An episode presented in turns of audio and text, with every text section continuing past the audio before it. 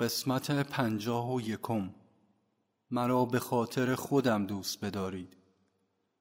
در دوره از زمان پیام خاموش عشقم را در سکوت دادم.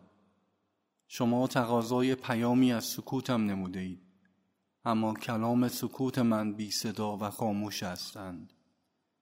عشق بی صداست و عاشق سکوت مرا دوست دارد و بی صدا مرا در سکوتم می پرستد اگرچه چنین به نظر می آید که ساکت هستم اما توسط همه شما صحبت می کنم من همیشه ساکت هستم و جاودانه صحبت می کنم اما موقع آن فرا رسیده که به زودی این سکوت ظاهری را بشکنم و آنها که به من عشق میورزند هستی حقیقی مرا خواهند دید.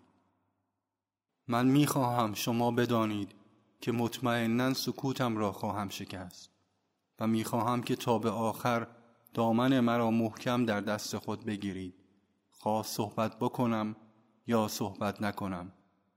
من بالاترین بالاترها هستم و می‌خواهم مرا نه به خاطر چیزهای روحانی یا مادی و نه به خاطر شکستن قریب الوقوع سکوت و ظهورم دوست بدارید بلکه می‌خواهم مرا به خاطر خودم که خدا در جامعه انسانی می باشم دوست بدارید.